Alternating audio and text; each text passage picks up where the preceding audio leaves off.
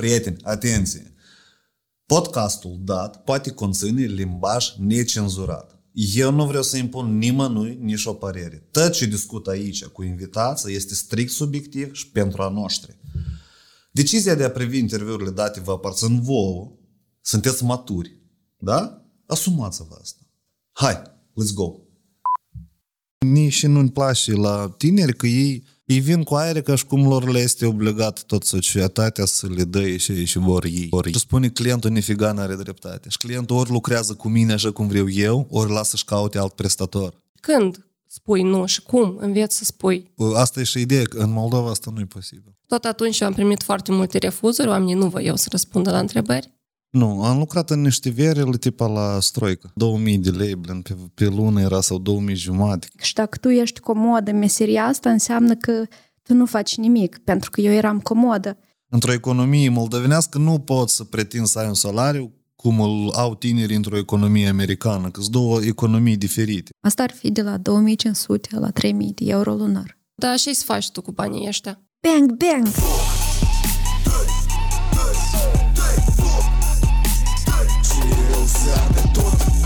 Deci trebuie să vă prezint. Asta și e primul podcast în care azi vă prezint.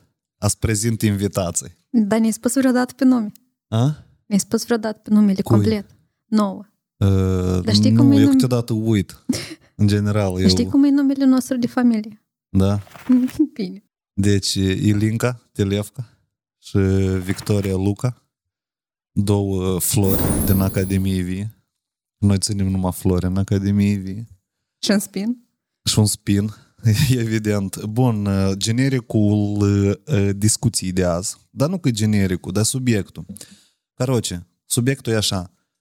Uh, Și naiba tinerii iesă de pe băncile facultății și pretind că ei trebuie și ei plătiți foarte scump. De regulă foarte scump.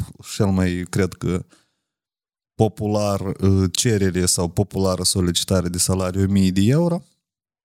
Și în general subiectul o să fie ce faci după facultate sau, dacă în general e posibil, să ai o carieră de succes în afară sau fără facultate, vapșe, pentru că acum mulți tineri se întreabă chiar și dacă au, um, vapșe, dacă le trebuie lor să înveți sau nu le trebuie și trebuie să facă și nu trebuie să facă. Și eu de aici aș vrea, caroci, să, să începem pe rând, cred că. Eu știu că tu ai terminat facultate în Chișinău și tu în România, unde? La București? La Sibiu, licența și la București master. La Sibiu. Ok. Um, care a fost prima, primul job a tău în cadrul universității și a tău, dacă le-ai avut, вообще? Și, și experiența a fost cu joburile voastre. Hai să începem, Linca, cu tine. Hai. Рассказывай. Где ты работала? Sună foarte intrigantă întrebarea ta. Bun, uh, făcând jurnalism la, la USM, uh, să începem cu faptul că jurnalismul din start îți oferă ție posibilitatea ca tu să activezi de pe băncile facultății. Gen asta e o, e o meserie foarte flexibilă și tu te poți integra deodată în câmpul muncii. Bun, evident faci asta part-time. Dar, um, în general, munca jurnalistică uh, se învață foarte mult din teren. Teoria nu știu cât de importantă este. Bun, e important să știi și niște chestii teoretice, însă adevăratul jurnalism se învață pe teren. Eu am avut câteva tentative foarte interesante și amuzante de a face jurnalism. Țin minte, eram uh, primul an de facultate și vara eu am zis, hmm, dă să nu stau degeaba, dă să mă duc să lucrez. Mm-hmm. Și atunci m-am dus la o televiziune, nu o să-i dau numele. Problema Uh, ta? Da, este problema mea, desigur. Și bun. ce ai făcut acolo? Am făcut perioada de probă, care era două săptămâni, Mm-hmm. Um, și eu am înțeles că eu nu mă pup deloc cu redacția aia. Gen, eu pur și simplu stăteam la comp, făceam copy-paste la știri și trebuia să le public.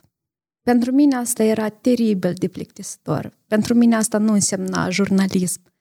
Faci jurnalism în timp ce tu copii o știre de pe un site a presii din România și să indici sursa sau să nu indici pentru că nu trebuie. Mm-hmm. Mm, Dar le știi așteptat tu.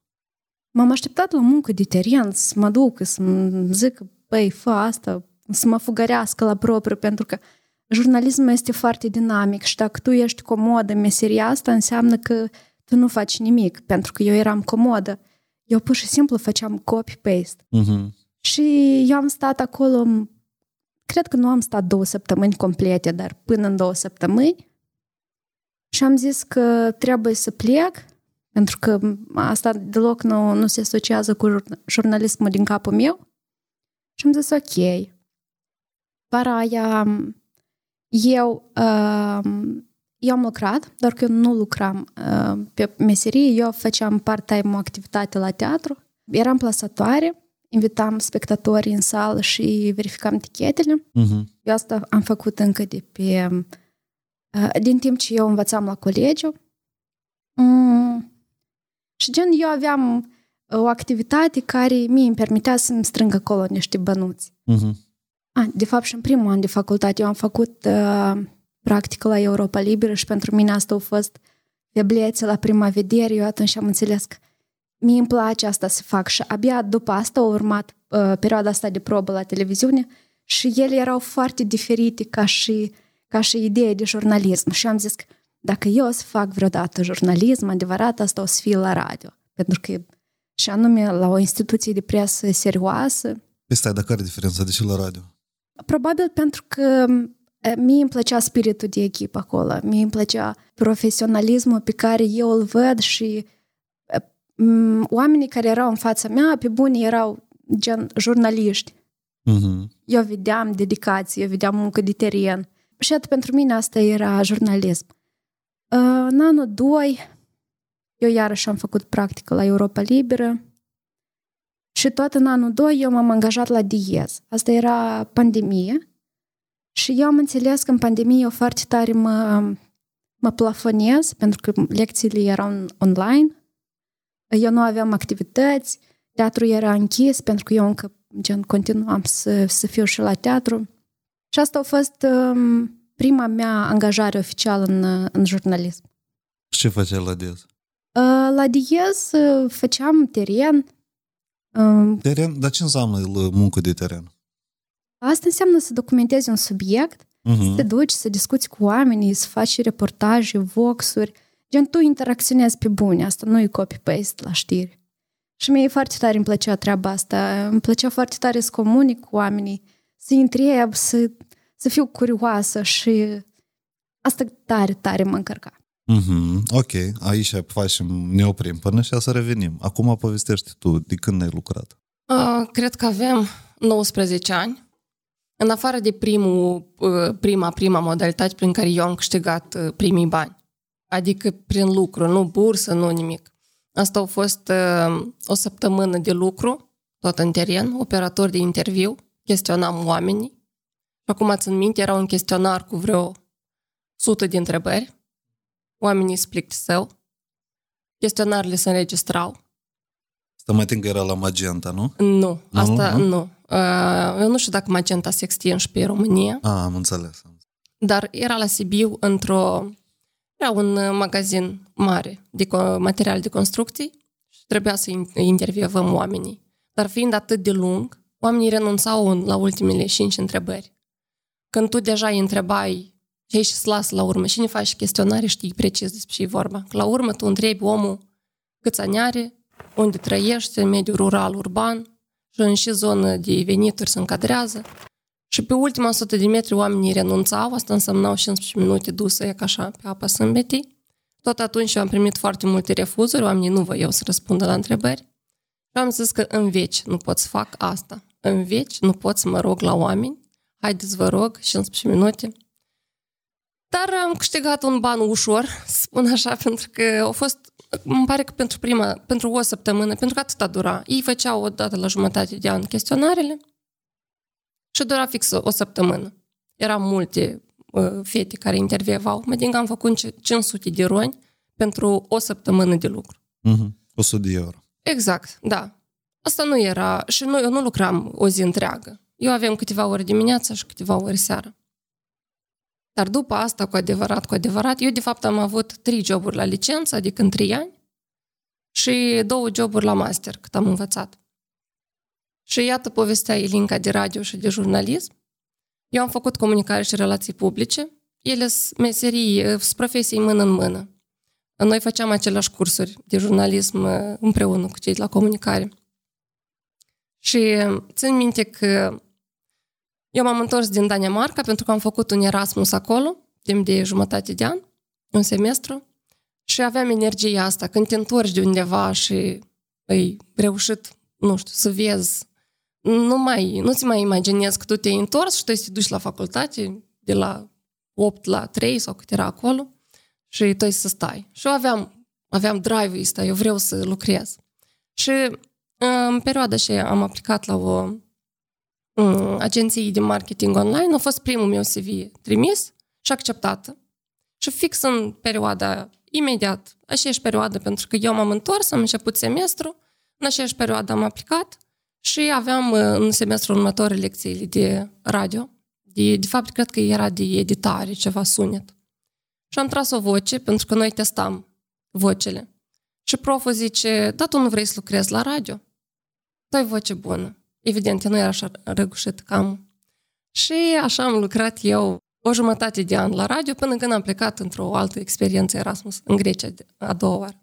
Și atât eu făceam joburile astea două în paralel. Uh-huh, uh-huh. În, agenție, în agenție și lucram, uh, făceam research în principiu și deja la radio pregăteam emisiunea, înregistram și dimineața eram acolo de la 6 la 8, emisia se începe la 6, eu trebuie să fiu de la 5 și ceva deja acolo. Și că așa trăgem de la 6 la 8 primul job, de la 8 până la 12 cursurile, de la 12 încolo facem 4 ore de part-time. Și așa am dus-o. Până când m-am plecat cu Erasmus, m-am întors din nou și m-am, m-am angajat într-o agenție de tot de marketing. Scriam advertoriale. Deja la master e tot altă poveste, pentru că eu la master m-am întors aici. Pandemia prin toate le-am constatat o chestie, iată zilele astea, că ascultam tot felul de podcasturi, inclusiv Tania am ascultat-o și ea zice că mine pandemia m-a adus acasă. Noi avem colegi, Vlaicu, de exemplu, iarăși, uh-huh. Mhm. dânsul pandemia l-a adus acasă, eu tot în pandemie am venit acasă. Pentru că cursurile erau online, n-avea rost să plătesc o chirie în București, stând acasă. Și iată așa. Da bun, dar p- până la urmă, hai că voi ați lucrat în paralel cu universitatea. Eu la universitate, ă, Uh, dacă sincer, n-am lucrat. Am lucrat mă timp vara numai. Bătem câinii. BM. Da, eu... Viața de student e viața de student, Eu am da. băgat piciorul în universitate. Eu am înțeles în anul 1 că... În anul 2 am înțeles că he, economia nu e pentru mine. Asta, vapșe, Короче, realitatea e distorsionată. La ce și învăț eu și ce și cere și viitorul meu nu l-am văzut în cămeșuică albă în bancă, stând și culegând acolo tot felul de chestionare de la toate băbuțele care vin și fac ceva. Adică eu de asta m-am speriat tare. Bun, dar tu ai rămas fascinat de cifre. Care cifre? Da, da, pe asta nu înseamnă că universitatea m-a învățat. Dar ce așteptări aveai tu după facultet? Adică, Pe atunci da. avem așteptări, dar nu, nu avem așteptări. Adică tu nu vedeai ce o să se întâmple cu tine în trei ani nu. sau după absolvire sau cât dura Deloc. facultatea? Deloc, nu. Eu și după facultate vreo doi ani n-am învățat, n-am lucrat. Nu țin minte ce făceam exact, nu țin minte. Deci tu ai avut o perioadă de 5 ani, adică 3 da. ani cât a durat, plus 2 după, în care n-ai lucrat. Mm, eu am început să lucrez pe la 23, cred că. Și deloc ce n-ai lucrat până la 23? Nu, am lucrat în niște verele tipa la stroică. Ok. Da, Apoi asta întreb. Beton. Totuși de bani aveai nevoie. Da, evident. Îi făceai vara. Da. Și după asta vedeai Dar vara cu... și acolo 2000 de lei, blin, pe, pe lună era sau 2000 jumate, că era așa lights, dar nu e despre asta. Eu, um, eu pe atunci de-am înțelegem că, bun, cunoștințele astea, că cunoștință, diploma nu trebuie, bacalaureatul l-am dat în universitate, așa stă în arhivă, diploma n-am mai luat-o, de, de, de 10, de 15 ani stă în arhivă. Eu mai timp că a fost mutat complet în altă parte. E, și când ai înțeles că tu trebuie să investești în dezvoltarea ta personală, pentru că să lucrezi la depozit, se pare că nu a fost în caif. Apoi că la depozit și-am decis cumva, m-a luminat pe mine într-o seară că stau și zic, ce n stau eu în depozit și nu fac nici Și care normal. a fost primul pas? A să ieși din depozit? Să cer uh, avansare în funcție.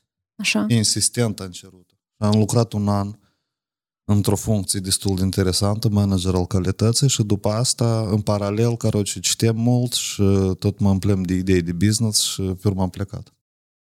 Unde ai plecat? Свободное плавание. Pe Am plecat freelance вообще. vrei? Da, da, da.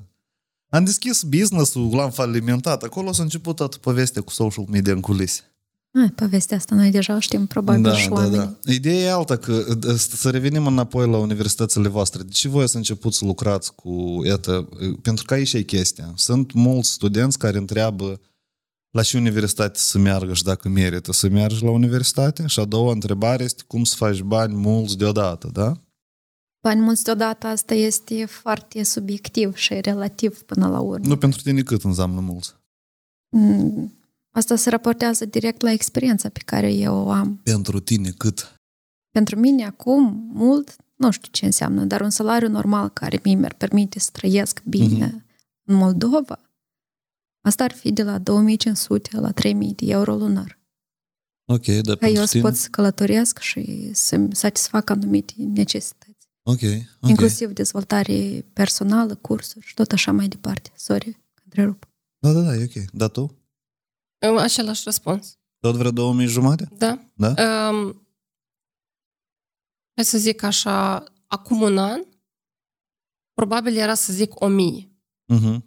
Mhm. Dar iată ultimul an, în care, bine, a fost și anul în care eu cel mai mult m-am dezvoltat și am luat asupra mea cheltuieli, pentru că, în fine, au fost mai multe schimbări și am luat asupra mea mult. Și atunci, când tu ești pus singur să te descurci, mm, nu mai, gata, calculele faci altfel. Și iată, asta ar fi.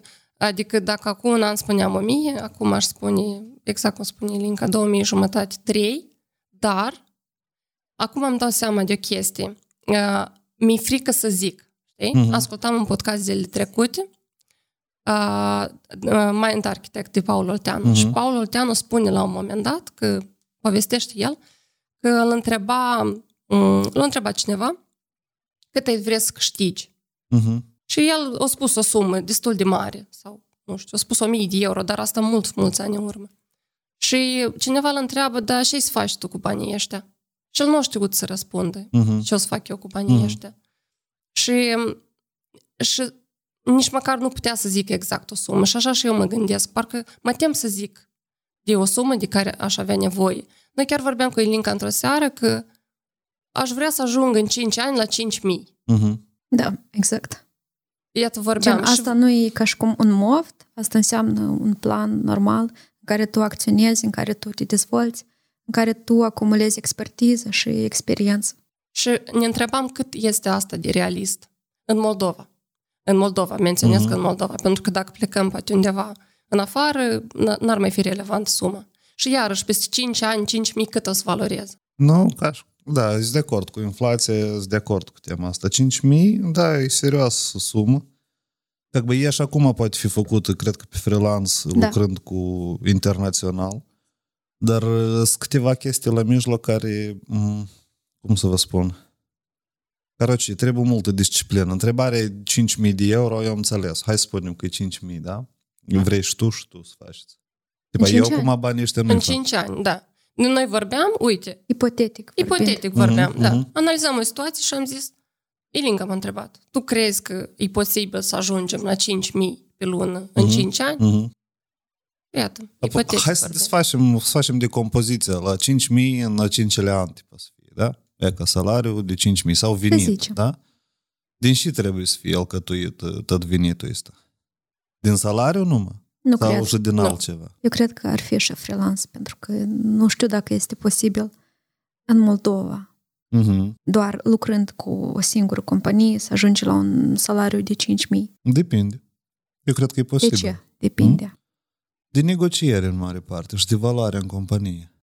Da, probabil de valoare. De asta și spuneam, pentru eu nu pot să mă duc acum la cineva și să zic, sau la tine să zic, boss, dăm 3000. Mhm. Și tu să zici, plăteai asta samă, pentru ce eu ție să-ți dau 3.000? Nu, nu, nu, eu să spun întrebarea, dar cum mă ajut tu pe mine să, să pot asta să fac? Eu trebuie să aduc valoarea direct proporțională a celor 3.000 de euro pe care eu acum nu pot să o aduc pentru că exact. eu învăț tot din mers. Gen, ceea ce fac eu acum la Academie este pur entuziasm și dorință de a cunoaște zilnic chestii, indiferent de orice. Mm, Și dacă eu la un moment dat o să ajung la salariul ăsta, înseamnă că am fost maladeață și eu știu că ai avut încredere în mine. Sunt absolut de acord. Ideea cu 5.000 în general e că eu cum aș face de compoziție? 5.000 în, în 4 ani, tipa, da? Hai să luăm. În la 5 să fie 5.000. Uh-huh. Asta înseamnă că veniturile voastre trebuie să crească cu câte 1.000 cel puțin pe an. Da. Da? Da. Acum, scoți mie asta pe an și te gândești, veniturile trebuie să crească cu 100 de euro pe lună, în mare parte. așa e? Ok. Cam așa, dacă ei treptat lunar să crească cu 100 de euro. Întrebarea e cum faci ca creșterea asta să se întâmple constant. Pentru că, sau, tre- și aici trebuie foarte clar de înțeles că diversifici sursele mai scurt. Din salariu e posibil în cadrul unei companii, dacă tu crești odată cu companie, și tu reușești să convingi. În mare parte, 5.000 e posibil, cred că să faci în momentul în care tu iei ori un departament întreg să-l dezvolți. Asta sunt companii mari. De exemplu, iei o bancă, oricare bancă. Da? Iei Maibu, de exemplu, și este un departament. Să spunem că e client care. Și acolo lucrează 40 de oameni și tu trebuie să-i gestionezi, de exemplu, și să organizezi munca, să angajezi oameni, să le faci research, să le faci tot, caroce. Și tu stai la masă cu bordul, cu top managementul, care tot au departament, și ca top managementul e posibil să aibă 5.000 sau tu dezvolți o afacere mică în cadrul, companii, în cadrul unei companii, dezvolți etă, cumva compania și devii CEO în mare parte. Și iarăși depinde mult de câte încasări aduci tu. Eu, eu cred că așa, deci primul lucru care toată vremea antreprenorii își întreabă, bun, omul ăsta vrea așa bani. Dar câți bani el aduce?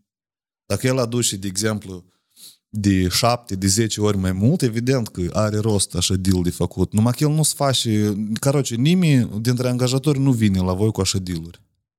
La angajați. Eu asta am văzut din experiența mea. Dacă vrei să ai salariu mare, tu trebuie singur să cauți oportunități, să cauți soluții, să cauți să optimizezi procesele, să optimizezi lucru și să poți asta calcula în rentabilitatea companiei. Pentru că dacă tu nu o poți calcula, tu nu poți demonstra propunerile tale, înțelegi? De exemplu, spui că uh, hai să facem așa, noi suntem 15 în echipă, eu pot, caroci, să reduc uh, același volum de lucru, să-l fac nu cu 15 oameni, dar cu 7. Eu vreau pentru asta că tu șapte oameni scos din echipă, de la patru oameni salariile mi le dai mie, de exemplu, și patru să rămân ție. Poate, de exemplu, eu dau numai ca un exemplu. Dar tu trebuie să poți să faci același volum de lucru cu, înțelegi sau nu? Tu trebuie să-l regândești complet tot. Asta și ține de cadrul companiei și ține de diversificarea surselor, freelance și angajarea asta nu e cel mai bună metodă de a face bani. Pentru că nu ești... Pentru că combini. Tu vinzi timpul tău. Înțelegi? și nu dai suficient randament în, în toate um, colaborările pe care tu le ai? Depinde și faci tu. E cel mai simplu mod e să, să scrii texte, cred că, pe freelance, în engleză. Nu în moldovenească și nu în română. Spate și în, în, cacbă, și în română de făcut, numai că piața aici e o leacă mai complicată. Dar dacă vrei mai mulți bani, pe că pui, pui pe, pe o nișă. Scrii scenarii YouTube în engleză. Punct. Te-ai băgat pe Fiverr și îți vinzi serviciile astea, mm-hmm. știi? Câte un scenariu pe zi tu poți să-l scrii. Asta e o oră, două, depinde cât de bine tu și cât de rapid le faci. Și iei un 50-70 dolari pe un scenariu, de exemplu, înțelegi? Sau 10-15, nu contează, că tot începi de la ceva. Și respectiv, dacă iei o singură serviciu și îl repeți, îl repeți, îl repeți și devii tot mai bun, adun feedback, da, în 3-5 ani tu poți să faci din freelance 3.000. 5.000 poți să faci din freelance. Uh-huh. Lucrând așa, mai întâi câte o leac și apoi mai mult și mai mult, mai mult. Dar ideea e că tu să rânduiești. Eu am văzut freelance în Moldova, de exemplu, dacă iei job și iei freelance, tu n-ai viață personală. Tu așa poți să o tragi, nu cât 2 ani să o tragi? Maximum. Da. Pentru că este zăpășești foarte tare. Eu vreau să zic că pe mine freelance-ul leacă mă responsabilizează, pentru că eu știu că am un job de bază unde eu trebuie să fiu eficientă și totodată eu am angajamentul cu alți oameni cărora eu le-am promis contraplată că eu o să fac anumite chestii și atât pe mine chestia asta de responsabilitate mă ține așa în priză până eu nu, nu duc totul la capăt. dar ai dreptate cu, cu viața personală, pentru că ajung uneori să lucrez până la 3 sau la 4 dimineața. Bun, acum am mai încercat să evit asta, pentru că a doua zi pot să mă trezesc uh, nicicum și în cazul ăsta eu nu mai sunt atât de eficientă la lucru. Mhm. Și în momentul ăla eu am înțeles că hm, stai, trebuie de pus o limită și de văzut cum acționăm mai departe. Dar tu freelance ai făcut? Am făcut la un moment dat, o să râzi, dar am creat site. Pe WordPress? Da, Și cum a fost? nu orice site, dar magazin online. Magazin online. De la zero așa, Da, neștiind. în două limbi. în două eu limbi. vreau să povestești istoria asta. Și după asta, pentru că de asta zic că o să râzi, eu am înțeles destul de repede că eu, iată fix ce vorbeați, că nu, ai, nu mai ai viață personală, că lucrezi seara după job și lucrezi în weekend Mhm. și, um, ok, depinde și, cu, și de oamenii cu care lucrezi, dar iarăși eu vorbeam mai devreme de că n-aș putea să lucrez cu oamenii și de fiecare dată când am discuția asta despre freelance cu Elinca, zic că eu nu pot, nu pot. Iată, omul zice, mie nu-mi place, trebuie să refaci, trebuie să mai refaci. Și eu de atâtea ori am refăcut, Mhm. încât eu, în- în- pentru mine nu mai contau banii pe care îi primesc după, eu doar voiam să scap de proiect și atât. Mhm. Și la un moment dat eu am înțeles că nu este pentru mine și am dat ștafeta altcuiva, dar oricum eu intermediam momentele astea tehnice și îmi spune persoana care s-a ocupat de asta, zice că da, tu faci muncă de um, PH, nu mai știu, o muncă din asta de ori designer de user experience, ori habar n-am, ceva foarte complicat. Mhm. Dar iată, chiar și oamenii care se ocupă cu asta totuși au dificultățile astea. Și tot eu intermediam parte de... Și cât a durat proiectul ăsta la tine? Inițial trebuie să fie într-o lună. Mhm. Într-o lună e-commerce cu în două limbi? Exact, Mhm. da. În realitate, um, în fine, am pornit de la un site cu domeniul .media să fie într-o limbă. Mhm. Eu habar n-aveam cum funcționează, dar așa eu. Mă bag, nu știu cum funcționează, dar hai că o să văd eu pe drum. Pentru că eu WordPress, uh, în WordPress am mai lucrat, eu am avut un blog al meu. La un moment dat am participat la un concurs și iarăși am făcut un WordPress și eu știam că eu îl înțeleg. Interfața e destul de simplă. Dar nu aveam habar ce înseamnă WordPress cu WooCommerce, cu plugin-uri, cu instalare de plugin-uri de checkout. Și habar n-aveam și cum se dublează, cum se face pe o altă limbă. Ei, până am înțeles eu că trebuie să fac site-ul întâi în română, ca după asta să dublez și să traduc. Mai pe scurt, a fost o muncă titanică. E până la urmă mi-a luat vreo trei luni, cred că. Pentru că eu trebuia de fiecare dată să refac. Și erau chichițe. Iată, iată este, ăsta e momentul. Cum lucrez cu clienți. Erau chichițe. Mie nu-mi place conturul ăsta cu albastru de 2 mm. Hai să-l schimbăm. Mhm. Mhm. Și uh, faza nu e că eu am construit site-ul, faza e că eu am scris textele, eu le-am tradus, eu scriem CTA-urile, Mhm. eu gândeam structura pe blocuri, absolut tot. Eu gândeam pagina de checkout, cum completez, ce, cer, ce date îi ceri omului, cum instalez sistemul de trimis e-mail-uri, cum îi ajunge lui. Mhm. Deci absolut tot. Și Bun, mă da, spune că uh, te-ai luat pe asta. Da, da, asta e ideea. Și, pe, Ascultați-te toți. și pentru asta am luat 300 de euro. Oh, oh, oh, Vica o, o vreau să spună nu 3000, dar 300 cu 2 de 0. da. Adică voi Da. vă dați seama. Și eu sunt curioasă, iată, un singur lucru. Și s-a întâmplat în capul oamenilor care, gen, tu ai făcut munca asta? E normă, care trebuie să facă, să o facă un om din IT și ei să-ți dea la urmă 300 de euro? 300 de euro? Știi Da. de ce? Pentru că nu te plătește om din IT. Asta e primul lucru. A doilea lucru, tu nu ai experiență. Patim, dar, dar eu au făcut o treabă bună. De unde știi? Cum ai măsurat asta? Eu intuiesc dacă site-ul a funcționat până în, acum când o, cineva i-a scris că, băi, ceva, avem nevoie de Avem un sugestia virus. ta sau nu știu Aha, ce acolo, aha. că numai tu știi ce să faci. Mhm. Gen, site-ul ăsta a funcționat. Pe ca rezumând, în fine, înapoi, deci care e situația așa, tezisnă, cum îi spune Nurlan? deci, a fost primul proiect pe freelance, servicii de construcție site-ului e-commerce pe WordPress, 300 de euro, o lună de lucru, tipă. Da. Tu, uh, ți-ai, uh, tu n-ai calculat bine volumul de lucru pentru că nu știai cât e de Habar mare. n-aveam. Dar ai acceptat uh, proiectul. De fapt, așa își fac toți freelancerii la început. Spun că tot pot, numai să iei clientul și după asta când te bagi, tu bagi un volum foarte mare de lucru pentru că tu din asta înveți. Și asta e uh, momentul la conștient la care tu mergi, că da, eu mă bag pentru banii ăștia și eu știu că pot să lucrez mai mult. Acum, la tine de trei ori mai mult uh, s-au primit, la un preț destul de tare micuț. Ideea e că în tot procesul ăsta de lucru, dacă tu ai continua să prestezi serviciile astea, trebuie pe urmă de făcut o analiză. Așa, eu am luat 300, tac și n-am prevăzut eu, deși nu s-au primit într-o lună. Uh, cum să controlez cererile clienților? Și aici începe a apare la tine în cap, aha, ni trebuie brief. Trebuie brieful desemnat. Eu trebuie foarte clar să spun cât costă ora mea de lucru și cum să cergiuiești tot asta, da?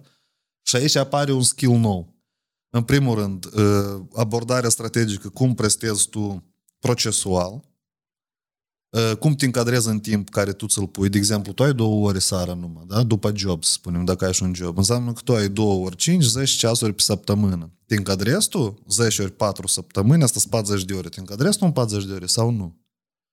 Dacă nu te încadrezi în două luni, înseamnă că tu clientului spui, eu ți-l construiesc în două luni. Și după asta este brief în care el spune tot, îl semnează și gata. Și după care el vrei, dar nici nu-mi place asta. Tu i-ai brief și îi spui vezi, tu ai spus culorile, tu ai spus tot. Vrei, modificări, vrei, ora mea costă atât, asta e suplimentar și Apropo, se poate spune despre lecția noastră gratuită de da. 20 de minute. Să rezum încă o chestie. Când mai apare o necesitate de skill, asta am vrut să spun. Prima, tu trebuie să începi procesual, să vezi a doua, skill de negocieri cu clientul. Tu asta la job nu faci. Depinde și de job, evident, dar uh, aici tu înțelegi, ca să faci banii ăștia, tu trebuie să înveți lucruri care nu le știi. Și de regulă, dacă tu nu le știi, ți-e incomod să le faci. Și ne, ne merește în zona asta, dar cum să vorbesc eu cu clientul, dar cum să negociez, dar cum să ne apărni prețul, dar cum să-mi prezint valoarea. Și iarăși, 300 de euro, asta e pentru că tu n-ai putut să vinzi valoarea ta. Înțelegi? Tu puteai să iei 3000 de euro dacă știi cum să vinzi valoarea. Că nu e vorba de volum de lucru. Deși un om executând 10 ori, un avocat, de exemplu, 10 ori costă, nu știu, 30 de mii de euro, dar altul costă 3 mii de euro. De ce? Pentru că e același timp și e același domeniu și e aceeași, de exemplu, zonă, știi? Pentru că unul poate valoarea să o prezinte, altul nu poate, în mare parte. Asta așa ca să înțelegeți. Acum, hai, spune de lecții, că te-am întrerupt. Nu Sau tu m-ai întrerupt și eu nu s-am permis. Sorry, sorry, boss. N-am vrut să te întrerup. te rog să nu mă cerți după asta. Dar nu te mai cer, dar n-am înțeles, dar ce joci tu pe jertfă? Glumesc. Nu glumești că pe noi să ne privească mă vreo 3000 de oameni și spui ia uite la dânsa sărmană. Las știe adevărul. Care adevăr? Amazant. Ce vrei da, spui tu despre lecție? Vreau să zic, uite, în contextul ăsta despre cum să, cât costă de fapt timpul tău și cum să-ți vinzi serviciile tale. Noi avem o lecție gratuită. Da, avem. De 20 de minute, unde oamenii se de acolo multe insight-uri faine despre cum să-și pună, de fapt, preț experienței și serviciilor lor. Pur și simplu eu astăzi am citit asta și mi-a rămas ca în cap și a fost fix în contextul ăsta. Foarte bună integrare ai făcut tu, mi-aș procim, eu nu m-am gândit la asta. Ce recomand. Dar eu am, uh, vreau să întorc și aici tu ai vorbit. Uh-huh. Uh, e foarte, adică eu sunt de acord, la momentul ăsta, după experiența asta, eu sunt total de acord cu ce spui tu. Dar iată cum un începător Uh-huh.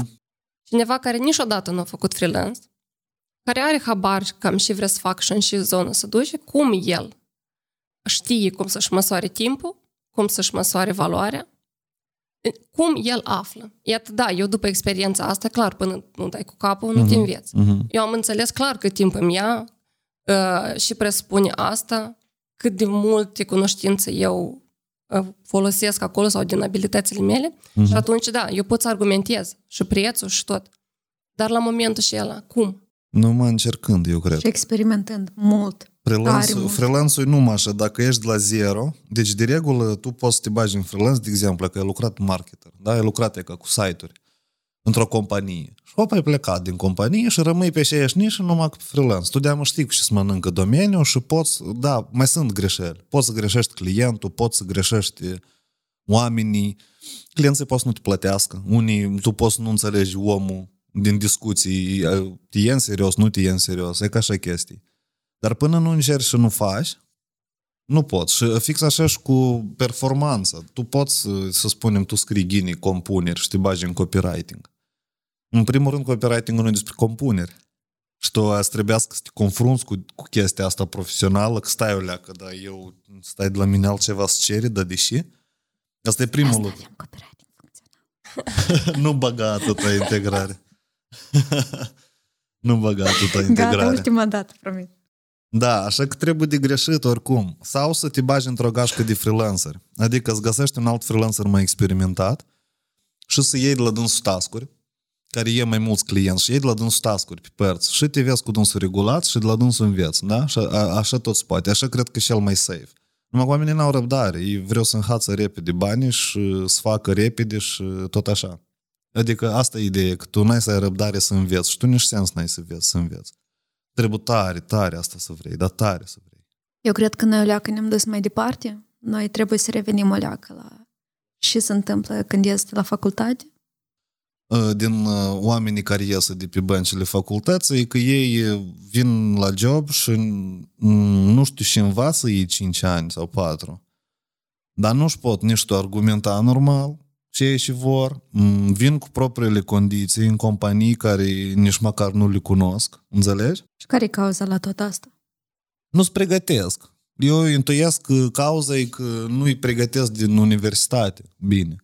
Dar nu crezi că asta e și idealul rețelelor sociale? Pentru că îi văd uh, ceva și de vârsta lor care fac bani mulți, uh-huh. la Mhm. vârstă foarte fragedă. De unde? De unde știi tu că fac bani mult? Gen asta se vede din ceea ce îi arată pe, pe Instagram, să zicem. Nu, dar pe asta el își arată cardurile lui. Păi bun, el își creează o imagine Mhm. despre un ciuvac de vârsta lui și el între timp se duce la facultate și el are aspirații mari și tu aici, el aici se duce la un job și îi spune 3500. Și el să zică, să rămână blocat, gen, Nu, da? ce, ce să fac cu 3500? Da, De e- lei moldovenești. Da, Da, e, specificăm. da, înțeleg, dar, dar, dar de unde ai luat tu? Că Trebuie mai mult sau poți mai mult? Primul meu job, primul meu salariu oficial a fost 3500. Uh-huh. Eu acum când mă întorc în urmă și mă gândesc, asta era puțin pentru mine acum, dar probabil mult pentru mine în perioada când eu am luat primul meu uh, salariu. Mhm. Bun, eu nu aveam atunci mari pretenții de la asta, Uh-huh. pentru că eu știam că eu nu am experiență. Eu voiam să învăț pe bune, gen, eu voiam tare, tare să învăț. Și uh, banii cumva erau un, un bonus la faptul că eu prindă din meserie. Și dacă... Bun, asta era poziția mea, dar nu știu ce gândesc alți tineri de vârsta mea atunci. Eu pot să zic despre experiența mea cu job în facultate, că nici eu nu făceam mai mult, cred că de uh, aproximativ 3000. Bine, dar era, era un part-time în primul rând. Pe două joburi cumulate luam, cred că 1000 de ron. Uh-huh. Mm, Unul part-time și altul part-time. Deci cât era la moment? Și ăla era 250 de euro undeva. Așa, da. Mhm. Uh-huh. Adică tot bani puțini. Dar, uh, bine, eu nu stăteam în chirie, eu nu Mhm. aveam cheltuieli de întreținere, m, gaz de plătit, lumină și așa mai departe.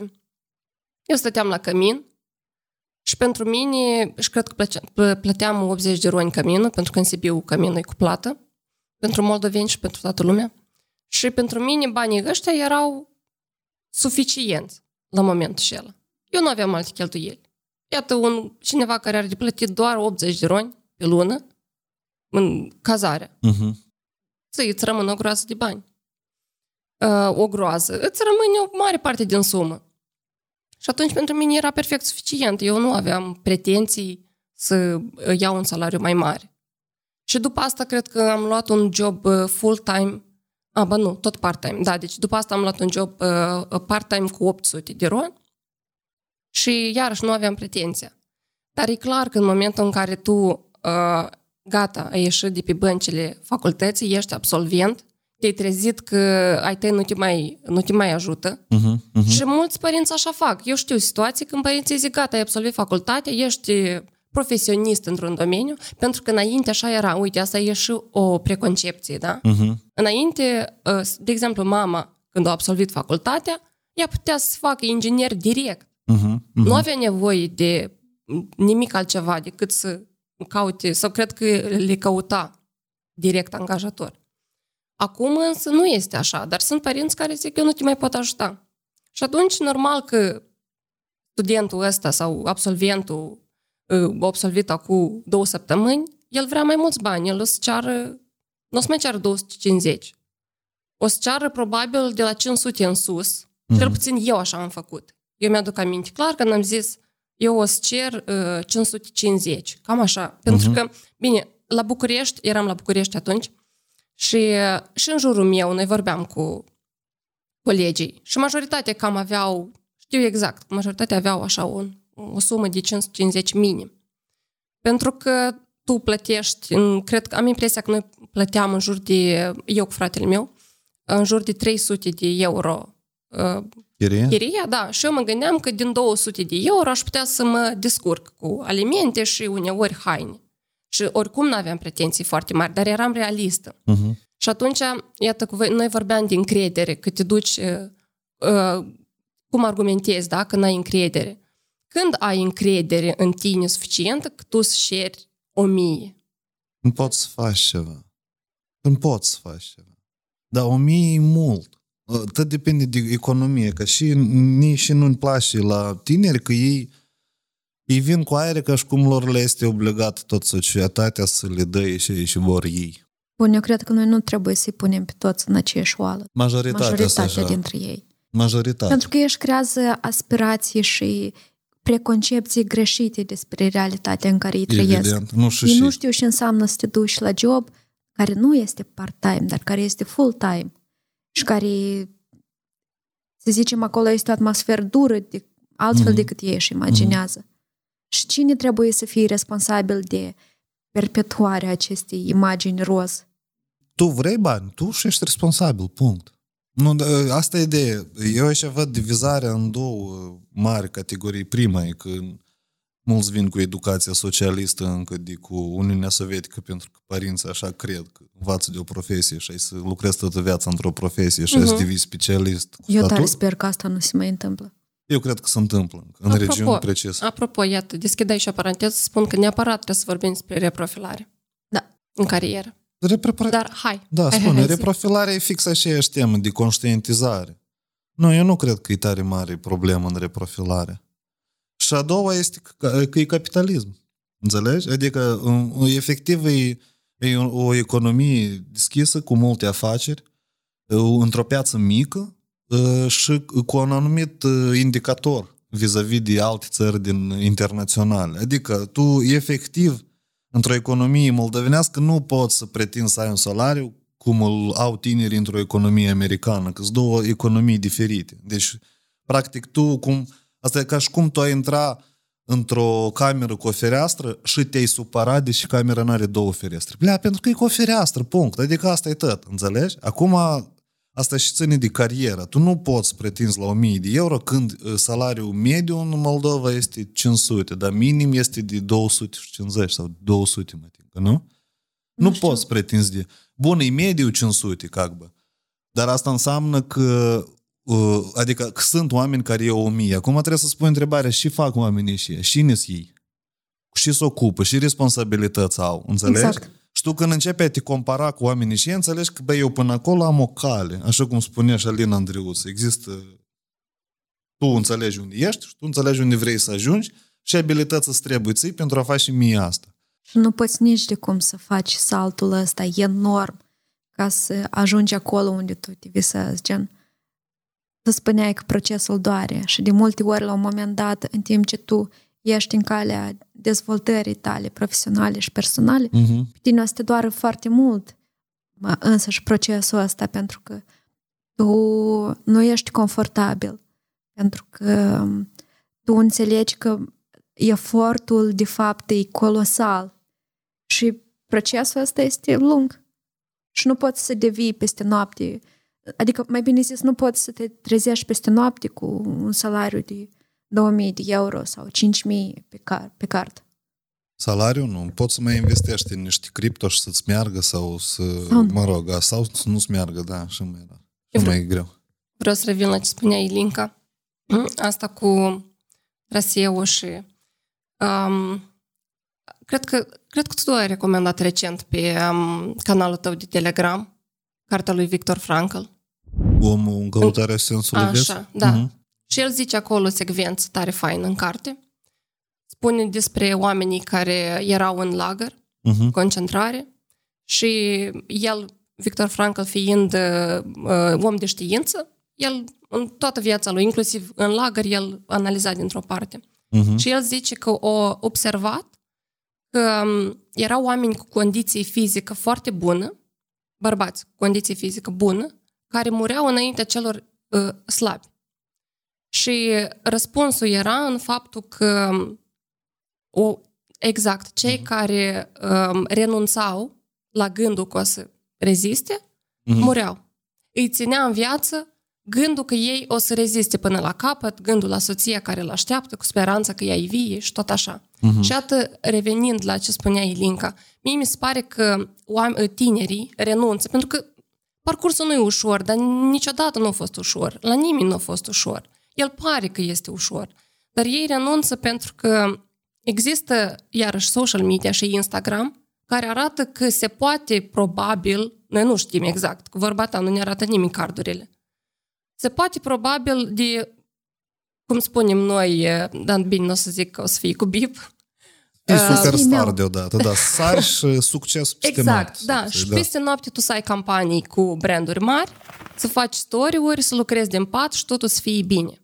Și atunci când tânărul ăsta se duce, doar trebuie consecvență. Și el se duce timp de un an de zile la job, de la 9 până la 6 sau 5 și el vede cât de mult muncește, la un moment dat se epuizează, poate ajunge la burnout. Mhm. Și pe de altă parte el se compară cu cineva de vârsta lui care o buhnit așa peste noapte și pare că ar avea bani, că se plimbă mașini scumpe și așa mai departe. Și el renunță. La dânsul gata, creierul îi renunță. El așa și ajunge la frici și se demoralizează.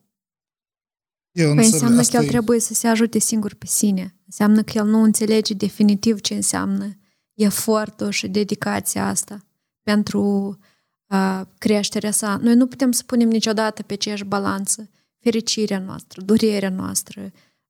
În general, nu poți să pui pe aceeași balanță, pentru că balanța mea poate fi altfel decât balanța ta. Deci ambele poate valorează în același mod. Și de aia comparația asta oarbă este foarte dăunătoare. Absolut dăunătoare. Eu țin minte la un moment dat, când am început să mă compar, uh, gen, eu munceam mult, mult asta înseamnă multe ore pe zi. Și eu stăteam și mă gândeam pentru ce? Pentru ce eu, muncind mult, am salariu atât de mic, de exemplu, sau venit atât de mic.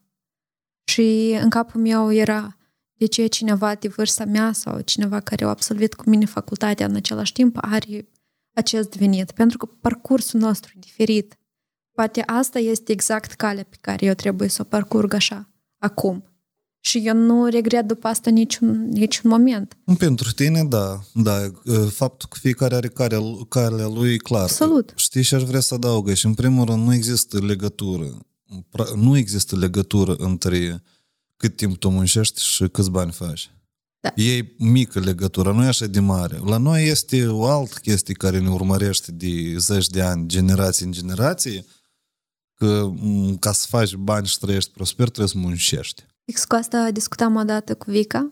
Uh, Tu îmi povesteai că ascultasi un podcast sau citisi ceva. Și la noi în cap este atât de infiltrat, vicios, chiar ideea că banii se câștigă greu, Mhm. cu sudoare, cu, Mhm. cu nopți nedormite. Și noi atât de tare ne fixăm asta în cap, că de multe ori ajungem până la epuizare și ajungem alții poate să tremure deasupra banilor. Mhm. pentru că eu făcut cu efort. Adevărul este că asta nu e chiar așa. Gen, tu poți să faci bani mulți, mulți, bun, asta e relativ spus. Dar cu efort, nu până la epuizare sau cu nesomn. Dar tu ai exemplu, Vadim, pentru De ce? asta? De ce?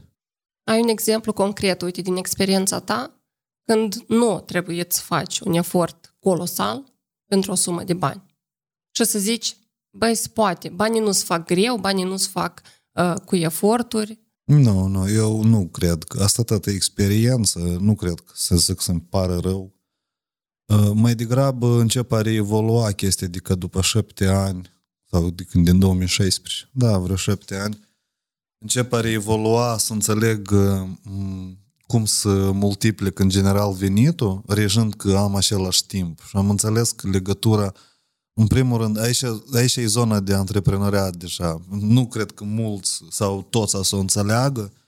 Um, Să te duci să lucrezi într-o companie, asta e numai un format de a face venit și în cadrul ei dacă te dezvolți, e ok, prosperi și evident că dacă mai ai și raportul ăsta valoare, timp normal de schimb și remunerare, crește odată cu compania și să asiguri viața. Asta e un stil de viață, știi? A doilea stil, e așa care l-am abordat eu, că eu, ni- by default, eu deodată ne-am spus că pe eu nu vreau să fiu omul care trebuie să am lucruri de la 8 la 5. Nu a fost. Eu dacă nimeresc în așa orare, gata, eu, eu mor. Mm, Și eu am înțeles că asta nu-i pentru mine. Dar asta nu înseamnă că nu lucrez noaptea. Asta nu înseamnă că am timp să mă distrez, tipa, toată vremea. E, e, e un stil de viață în care distracția se combină cu deadline-urile, cu lucru, cu bani și cu multe, multe alte probleme, știi? E vorba de echilibru? E cu tot. Nu, nu cred. Nu știu de ce e vorba. E vorba despre... Eu cred că cum gestioneze, că ne-a plăcut cu Eugeniu Balan, care am făcut, am făcut tot podcast. El m-a spus despre faptul că antreprenoriatul ăsta, de fapt, e, e că tu ești specialist, cum eu sunt marketer, știi? Ok, m-am, m-am dezvoltat în marketing și acum am adunat o echipă să facem cursuri. Ok. Dar eu nu mai fac marketing. Eu trebuie să mă reprofilez. Și asta e mare problemă, că la noi multe afaceri mici să pornesc de către oameni specialiști care renunță să fie manager, dar continuă să fie specialiști și atunci echipa nu se formează bine. Dar eu înțeleg că dacă eu să mă organizez timpul, efectiv eu ce am făcut? E ca să spunem 10 oameni, câte 160 de ore fiecare pe lună, asta sunt 1600 de ore, da? Nu, într-un fel asta sunt orele companiei, inclusiv și a mele 160. Numai că eu mele 160 nu le investesc în să fac marketing, dar le investesc în cum să gestionez aici la alte 1600, înțelegi? Eu nu fac marketing. Eu marketingul trebuie să-l împart în bucățele de responsabilități din fiecare membru din echipă.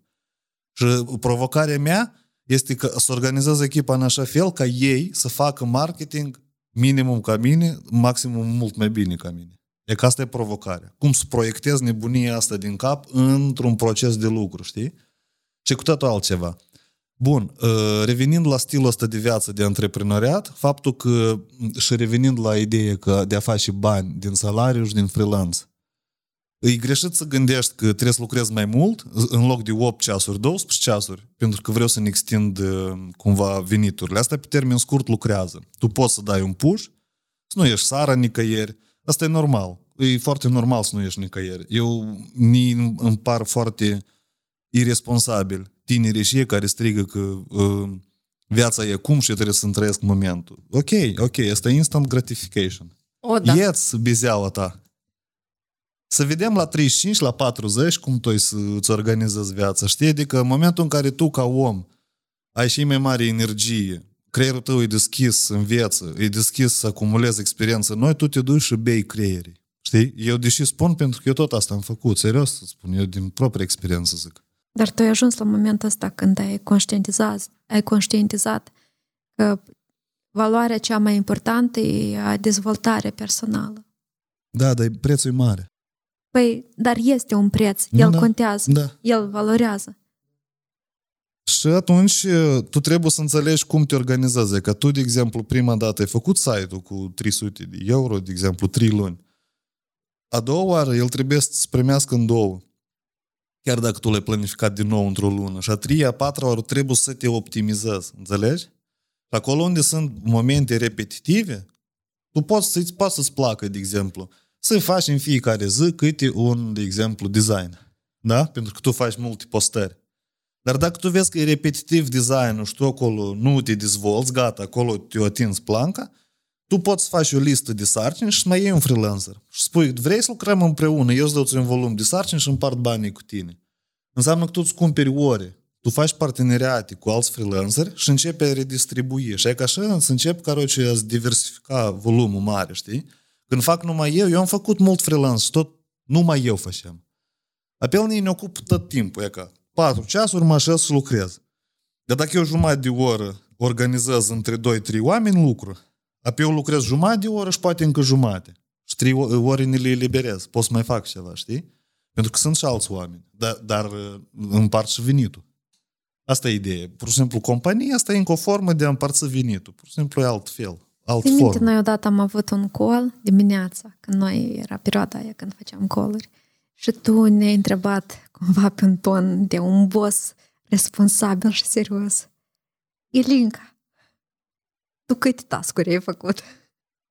și eu te-am întrebat înapoi de tu. Și tu te-ai enervat pe mine. Pentru că tu nu aveai făcut toate tascurile, dar eu Evident. eu pe urmă mi-am dat seama de ce. Gen, eu eram foarte furioasă pentru că tu cumva mi-acordai prea mult atenție mie Aha. în coluri, Mhm. dar era o atenție de asta exagerată. Și eu te-am întrebat cu tonul ăla supărat și pe urmă mi-am dat seama că eu asta am făcut greșit pentru că munca ta pe lângă munca mea, ea este mult mai mare, gen să deleghezi, să discuți cu fiecare în parte, să ai zeci de coluri zilnic, um, tu să le explici oamenilor, inclusiv mie, de ce albastru, albastru și roșu este roșu și de ce fundalul trebuie să fie albastru ăla, abia, abia albastru. Uh, Asta, asta, asta consumă timp. Mai Gen- ales când asta trebuie să Gen, de faci ce serii. noi facem asta? Și eu atunci mi-am dat seama că, păi, acceptă, acceptă că tu n-ai făcut tot și gata. Și revenim mâine la alt col. Păi asta e și ideea, trebuie de exclus uh, reacțiile copilărești în momentul în care vrei ceva să organizezi cu adevărat, apoi să vorbești altă dimensiune. Dimensiunea profesională, fie la noi asta în Moldova e o problemă mare, e să amestecă cu dimensiunea personală. Și eu nu vreau să amestec, eu, eu din contră, e mai întâi profesional, dimensiune, până în momentul în care e ca să organizează un proces și numai după asta poți adăuga o leacă de personal. La noi mult se mixează, tipa, hai să fim prieteni, hai, tot ok, una alta și nu sprânește, pentru că să, la mijloc intră multe emoții, ă, tot felul de atașamente și asta împiedică. Da? Tu ierți, tu nu ierți, tu ierți și e ca așa și se întinde lucru. Noi încă nu l-am organizat cel puțin la noi. Ideea e uh, și mai simplă. Uh, într-o echipă nouă, dar noi suntem echipă nouă, tu ai anumite sarcini, da? Uh, și tu n-ai suficientă experiență. Tu iei și le faci pe rând și pe, la, pe urmă stai și analizezi, dar deși nu ne ieșit, dar deși nu ieșit, dar cum să fac mai repede, una alta, dar într-o zi tu n-ai făcut ceva, tu n-ai făcut ceva, altul nu a făcut ceva, tăți nu a făcut câte ceva, dar eu am șirul meu de tascuri, eu trebuie să las tascurile mele la o parte și să rezolv și ei și nu s-au făcut, între alții, înțelegi? Și eu o să spun un secret. Eu, în timp de ultimii cred că 3 sau 4 ani, niciodată n-am reușit să fac tascurile mele. Ele toată vremea să amână și să modifică, să amână și să modifică, să amână și să modifică. Înțelegi? Secretul a fost de conspirat. Nu, dar nu e ideea de secret, mm, de conspirat. Ideea e că tu parcă îi crede că, așa, planificarea strictă ajută. Da, e ajută, dar e, nu înseamnă că trebuie să faci tot. Ei te ajută că tu începi a conștientiza cât e de mult de lucru și de ce tu nu-l dovedești.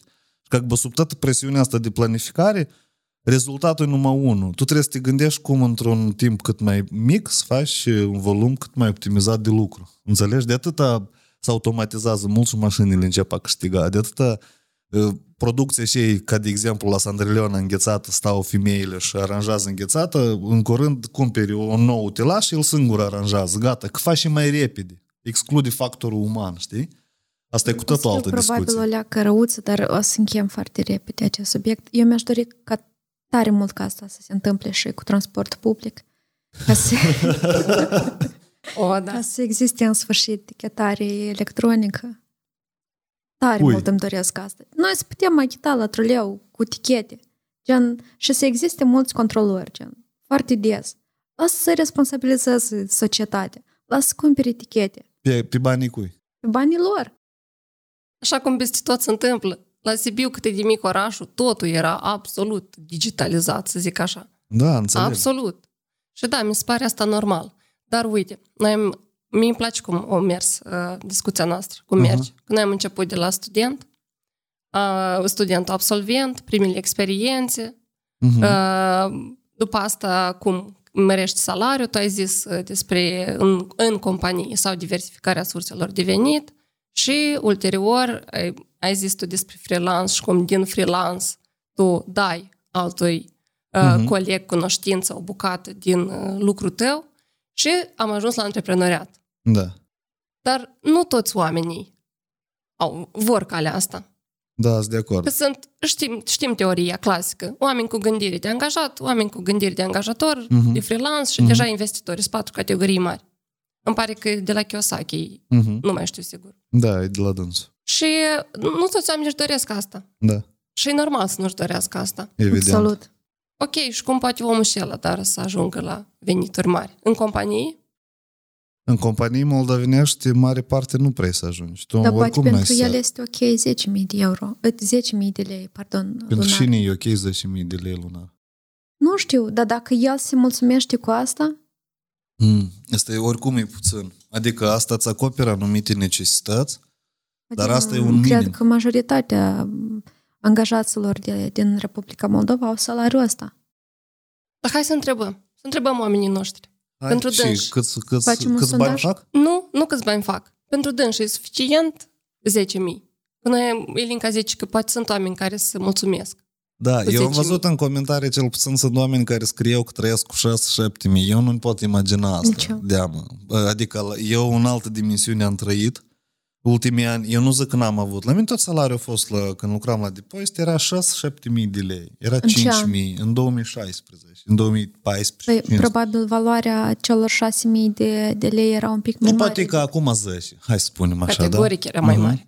Da, dar ideea e că mă descurcam. Pur și simplu asta e, nive- e- asta e uh, tu trebuie să gândești în limită la e ca banii pe care îi faci. E că asta da. e ideea.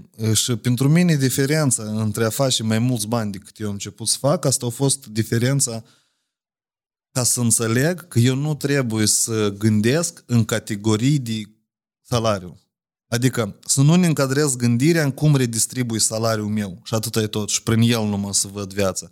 Salariul e doar o sursă de venit și când tu îți faci un zoom out micuț și vezi că sunt alte surse, atunci începe în general a, a redirecționa. E ca simplu, eu îmi simplific și toată vremea e, spun uh, ceea ce îmi spune mie mama regulat, că asta e o discuție cu mama mereu. Eu spun, învață să economisești bani. Pentru că, tipa, sunt puțini bani, una alta trebuie de economisit. Și eu zic, eu nu vreau să învăț să economisesc bani, eu vreau să învăț să-i fac mai mulți. Eu vreau să cheltui atâta cât îmi trebuie mie, dar să învăț să-i fac. Asta e tot. Nu vreau să economisesc, pentru că asta sunt două gândiri diferite. Gândirea în și fac cu banii ăștia și mereu te consumi pentru că nu-ți ajunge, redistribui, faci. Tu depui un anumit efort în a gestiona suma asta mică. Același efort poate fi depus acolo unde tu îți diversifici sursele de venit. Și trebuie să fii mult mai relaxat când vine vorba de bani? Da ce înseamnă? Da și te încordează ceva? Eu nu înțeleg. Nu, asta era întrebare. Întrebarea era dacă tu trebuie să fii relaxat atunci când, când te gândești uh, cum eu o să fac mai mulți bani. Gen, tu tremuri deasupra ideii tale. Sau tu zici, băi, tata să meargă așa cum vreau. Din momentul în care, noi cu Dragoș des asta comunicăm, discutăm, din momentul în care eu uh, am renunțat la salarii, uh, adică salariul are o, o, o temă tare interesantă, el pe tine te, te aterizează o leacă. Tu nu întreprinzi mai mult decât, uh, decât ai putea ca tare. Adică tu nu întreprinzi uh, mm, nu tinzi să dezvolți și să extinzi acțiunile tale pentru a face bani, că știi că există o sumă de bani care oricum te asigură la sfârșit de lună. Diferența în factorul ăsta psihologic e foarte mare. Eu, de exemplu, acum când am deschis compania aici în Chișinău, e o academie vie, din ianuarie încoace, tot am un salariu, știi? El pe mine m-a afectat extrem de mult. De ce? Pentru că este factorul ăsta psihologic, eu am început să-l, să-l identific. Eu, o perioadă, mă gândeam, zic, mă, eu trebuie să renunț la salariu. De asta nu, el e ca lanțucul și șal, ca limitat. preponul, înțelegi? Da, el, hop, te relaxează, tipa, dar care e sensul? De exemplu, blin, să faci 300 de lei pe lună, dacă poți să faci, dacă tu faci 100 și îți ajunge. E că asta e ideea, știi? Și tu știi că la sfârșit de lună, pe album ăsta e salariul, îți merge, nu-ți merge. Și pe tine tare te relaxează tema asta. Și de momentul în care eu am renunțat văbșe la salariu de prin 2016, eu n-am avut nici o z- lună um, în care știam exact câți bani să fac. N-am avut. Și Dar asta te paradoxul- responsabiliza? Mă făcea să acționez. Paradoxul este că mereu am avut mult mai mult decât salariu. Dar tu niciodată nu știi cât să se ia, înțelegi? Tu pur și simplu începi a construi, cu unul te înțelegi cu altul, undeva îți scapă, mergi, începi a dezvolta, tu nu știi ce să ai. Eu n-am, avut, eu n-am mai primit niciodată bani în iterații. Ei vineau, îți dușeau, vineau, îți dușeau. Deci ideea e când renunți la salariu și începi a acționa singur, e ca pe freelance, strict pe freelance. Freelance ăsta e primul pas spre antreprenoriat, da? Începe să învârti cu cât mai mulți bani trec prin tine, cu atât mai mult tu îi faci. Asta mm-hmm. e ideea, înțelegi? Mm-hmm. Tu n-ai de unde să faci mai mulți bani dacă ți-ți vine dintr-un singur loc o dată pe lună. Tu n-ai să-l faci. Tu ai să-l faci numai în cadrul, iată, tu ai o relație numai, relație de emițător de bani și tu, care îi primești banii. Apă în cadrul relației este, tu ai să poți diversifica, adică crește venitul tău, dar numai în condițiile celui care îți dă bani. El tot are un context. Tu nu să poți să-i share. De exemplu, la noi în companie, nu poți acum să iei un salariu de 1000 sau 1000 jumate de euro, pentru că noi încă nu avem suficient pus tot în roate. Înțelegi? Exact. Adică în momentul în care este un level up, după asta mai crezi și mai este un level up. Dar stai, ți nu mă pare că în companie, de exemplu, ajungi la un venit și gata, hai, toate salariile să crească. Dar stând compuri. Vreți compuri sau nu vreți compuri? De exemplu, noi, știi? Hop, tot venitul trebuie încolo și apoi te gândești, blin, să dai mai gine salarii mai mult sau comp. Sau cumpărăm 10 compuri deodată, sau creștem o leac salariu și luăm câte un comp pe lună. Sau Caroce, sunt așa de multe chestii în care tu trebuie efectiv să-ți asumi decizia, faci, da, sau luăm un pult, da. Am crezut că m-ați evitat. da, Pentru da, da. tine ca antreprenor. Da. Dar uite, este altă perspectivă. Cât de mult ar trebui să-și bată capul angajatul de problemele astea? El vrea salariu mai mare. Da, revenind tu ca la ai ideea probleme asta. ca da, angajator. Da, da, Spre da, spunem, da. pur ipotetic și chiar dus în extremă, da? da? Cât de mult trebuie să să-și bată el capul de problemele angajatorului. El vrea mai mulți bani, el nu se mai descurc, el și-a luat mașină, ă, cheltuielile au crescut. Care bună Habar n-am. Deci, la dâns cheltuielile au crescut. El uh-huh. s-o, poate eu născut, ă, dacă e bărbat, eu născut soția, respectiv iarăși, dacă e femeie, same shit, adică nu are importanță. Și cât de mult el trebuie să se gândească la asta? El trebuie să empatizeze cu tine? Cum? Nu cred. Sunt oameni care pot să empatizeze, dar dacă tu vorbești așa de o schimbare radicală în viață, în care atât radical cresc careva cheltuieli, știi? Apoi uneori, pur și simplu, poți să pleci să cauti un loc mai bun. Dar ideea e alta. Unei să pleci tu? Nu, nu, că, nu că mă refer că noi suntem și mai buni tipa, știi?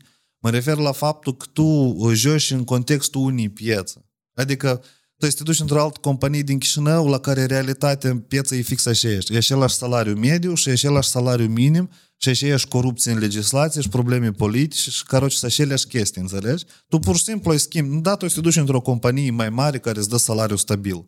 Da, tu poate să negociezi cu vreo 20-30% mai mult. Ți să încarci mai multe responsabilități, evident, dar tu oricum n-ai să ajungi unde vrei tu. Pentru că economia e mică și acum ne-a, ne-a plăcut tare, tu ai folosit un cuvânt, problemele. Apoi ca problemul trebuie și moneda de schimb între valoare și bani. Serios, adică probleme nu și trebuie problema. de evitat. Da, da. Sunt probleme că întrebarea este și probleme are afacerea și care sunt prioritățile pentru dânsa. Și dacă tu poți rezolva multe probleme pentru afaceri, evident că tu trebuie să înțelegi cum funcționează. Nu? Asta nu e așa că eu am vândut servicii, de exemplu, la un business, eu 1000 de euro pe lună pentru servicii, asta nu înseamnă că eu pot să-ți dau ție deodată 500 să împărțim noi în doi. Nu, вообще nu e așa, înțelegi? Noi dacă să împărțim în doi câte 500, noi peste jumătate de lună, de jumătate de an împărțând banii ăștia să, ave, să ajungem că tot nu avem bani. Asta trebuie să fie, să acumulează toți banii într-un fond. Din fondul ăla sunt priorități. Achiți mai întâi, ia ca de exemplu, locația achiți, da? Că trebuie achiți salariile la toți oamenii cu care te înțeles, că trebuie, achiți impozitele, achiți costuri adiționale, ceai, cafea, variante, variante, știuți cât rămâne, e că așa putem să împărțim. Și că tu când înțelegi sistemul ăsta, tot curge și rămâne la mijloc așa și tu poți să împarți cumva din banii ăștia. Și sunt probleme care poate radical schimba situația asta, că poți să acumulezi mai mult și mai rapid. Apoi că acolo tu, de fapt, poți negocia și cu companie inclusiv, înțelegi? Adică asta e ideea. Bun, bun, bun. Perfect. Am ajuns fix unde trebuie. Amu. Iana? Că, fix, gen, perfect. Amu, când angajatul poate să ceară mărire de salariu? Da, sunt curioasă și eu. E interesant întrebarea. Tam, tam. Când el, um, în primul rând, când el asta poate să-și asume, la nivel de negociere și pot să vorbească deschis despre asta, că mulți să tem. Ce are Numai stau salariu și- mai mare? Da, da, De ce? evident. Eu, dar sunt mulți care pur și simplu să tem asta să facă. Zic că, boss, Dar eu frică- merit. Eu, A, pă, ok, dar dacă meriți, cum? De ce meriți? E că aici argumentele cum să le construiești. Eu cred că în momentul în care tu știi jobul foarte bine, ți l-ai studiat, și unii oameni pot să-l știi în 3 ani de zile de lucru, alții pot să-l studiezi în 3 luni. Nu-i problemă. Tu ai venit, ai, ai înțeles toate sistemele, cum tot funcționează și poți face și tot, repede. De exemplu, ți s-a dat o fișă de atribuții, da? Care tu trebuie să o faci. La noi încă nu, e se formează, dar să presupunem că tu când te angajezi o ai. Stai e că, de exemplu, 15 atribuții, da? Și ți-i spune că pentru atribuțiile astea tu primește ca așa bani, da? E, Ți-ți dedic 160 de ore pe lună pentru asta. Învață-te să le faci în jumătate. Învață-te. Și ies mai multe atribuții. Spui, că, uite, eu asta m-am învățat, eu asta pot delega, dă-ni un om în echipă și eu pot să-ți reconstruiesc, de exemplu. Da? Când tu ești gata să-ți asumi, să conduci alți oameni, e că, de exemplu, tu ai putea să spui unui om, de exemplu, m, unui, nu știu, uh, antreprenor sau client pe freelance, spui că, băi, tu gândești greșit și chiar dacă tu ne dai bani, dar crede-mă, tu nu știi ce faci. Eu nu vreau cu tine să lucrez și nici nu-mi plac așa oameni ca tine. păi eu aș renunța colaborarea din start. Ok, dar când intri, nu, asta nu e așa de simplu. Mulți intră în colaborări și merg pe frustrări și le adună Da, asta s-a frustrările. întâmplat, asta s-a întâmplat de multe ori, frustrările i le-a învățat Luvica, evident. Și asta e greu, dar undeva era și vina mea. E evident că într-un, într-o situație de mică tensiune există doi oameni. Mhm, Și de multe ori ei ambii sunt vinovați. mhm. Și asta nu înseamnă că eu aveam mai puțină dreptate decât omul cu care eu colaboram. Pentru că el vedea situația într-un fel, eu o vedeam altfel. Eu o vedeam prin prisma oboselii mele, eu o vedeam prin prisma faptului că eu trebuie să refac, Mhm. pentru că nu-i place cuvântul X sau Y. Și adevărul era că, băi, pe bune eu poate greșeam și Mhm. el știa mai bine ce produs el trebuie să pună pe site. Mhm, mhm. Și iată, în momentele astea de tensiune trebuie să existe uh, acel mic compromis. Când tu îi dai dreptate lui și, îți dai, și înțelegi că greșești tu, sau invers. Și um, aici deja întrebarea ta își schimbă o leacă perspectiva. În, mo- în momentul în care tu faci bani și vrei să faci bani, tu trebuie să-ți asumi definitiv toate greșelile. Inclusiv tu, caseacurile tale, absolut. Absolut. Dar e, e ca eu aș împărți răspunzând la întrebarea ta, eu împart, uh, spate divizat așa, ne-a venit acum în cap. Există oameni care cred că clientul are dreptate. De ce ei așa cred? Pentru că clientul are bani și el plătește banii, știi? Mhm. Și tu ești efectiv cu omul care plătește, tu execuți și aici plătești omul. Și evident că este filozofia asta, slujește clientul cum vrei el și el o să-ți dă bani, da? Și asta e Clientul- corect? Uh, parțial corect. Ia ca pentru Ce înseamnă mine, parțial? omul poate să-și ară salariu, e așa la care uh, trece de cealaltă dimensiune și spune clientul nifiga n-are dreptate. Și clientul ori lucrează cu mine așa cum vreau eu, ori lasă și caute alt prestator. Asta înseamnă că tu îți evoluezi timpul. Bine. Tu știi și timp cât costă timpul tău. Uh, Tu știi și poți presta și și valoare ai tu în piață în general, ca skill-uri în general, da? Fi- fi- Dacă vorbim de membru de echipă, de angajat, ap- tu știi piața, cererea în piață, cât e că tu ești SMM-șic. Câte companii caută SMM-șic, dar câți SMM-șic sunt în general, da? E mulți sau nu? Eu sunt competitiv? Dacă îți să cer salariu de 300 de euro la început, eu am dreptul să cer 1000, da? Asta e ideea. Asta e toată ideea. Uh, Dar deși eu aș putea să cer 1000. Păi, ca să ajungi în momentul în care tu să spui e, omului cu care colaborezi că el nu are dreptate, Da, trebuie să, să ai suficientă expertiză și experiență. exact. Eu nu pot să mă duc și să zic în fața unui om, nu, nu ai dreptate. Pentru că eu am abia 2 ani de când fac freelance. Mhm. Bun, aproape 2. Mhm. Și nu fac asta constant. Mhm. Fac asta când există proiecte de care să, eu mă apuc. Pentru că eu am timp, de exemplu. Mhm. Dar asta nu înseamnă că eu am multă experiență. Și eu nu pot să zic încă asta. Înțeleg. Și uh, probabil serviciul meu de freelance nu o să coste ca unui Da, om da. care face 1000 de euro sau care ia... Nu e competitiv, vrei. Exact, exact. Da. Dar Înseamnă se întâmplă că- ca uh, companiile să aibă nevoie de serviciile mele, pentru că ele sunt mai ieftine decât sunt ale cuiva care are mai multă experiență. Dar nu sunt calitative. Dar a, Adică tu mereu ai să lucrezi cu companiile și ele care caută să economisească. Și tu la branduri mari, pe proces da, dar clare, asta nu n-ai să înseamnă că ajungi. eu să fac prost. Înțelegi? Nu, nu știu. E ca nu știu. În momentul în care tu nu te dezvolți împreună cu piața și tu uh, ei pur și simplu faci ceva, fa- poți așa să faci, ok, dar nu intri în competiție cu piața. Păi Piața asta se peste doi întâmplă pe ani e alta. parcurs. Asta se întâmplă pe parcurs. Da. Gen, faptul că eu deja încep colaborări, Mhm, zicem, mhm. Eu deja intru în, în micile astea competiții. Da, înțeleg. Dar tu zici că omul și ăla care să primească mai, e mai mulți bani, de fapt, ce înseamnă? E ca, hai, bun, sunt 100 de freelanceri care prestează un serviciu cu 150 de euro, Mhm. de exemplu, ăsta mămă, da? O postări pe lună, de mai, mă rog, și e mai populară chestie. Și este unul care prestează cu 700. Mhm. Acum, cererea care ar fi? Sunt 100 de companii, da? Care vor servicii de SMM. 95 dintre ele să vrei câte 150, dar una să caute unul mai responsabil, care știe să, de exemplu, să mixeze sau să recicleze conținutul în 5 platforme de dată. Și așa, una a să fie de acord să iei 700, Păi după școala Vadim Cușnir aș putea spune și eu că pot recicla. să ajunge să integreze atâta. nu trebuie. Asta tot e școala lui Vadim. Zi- Zici tu și nu zici.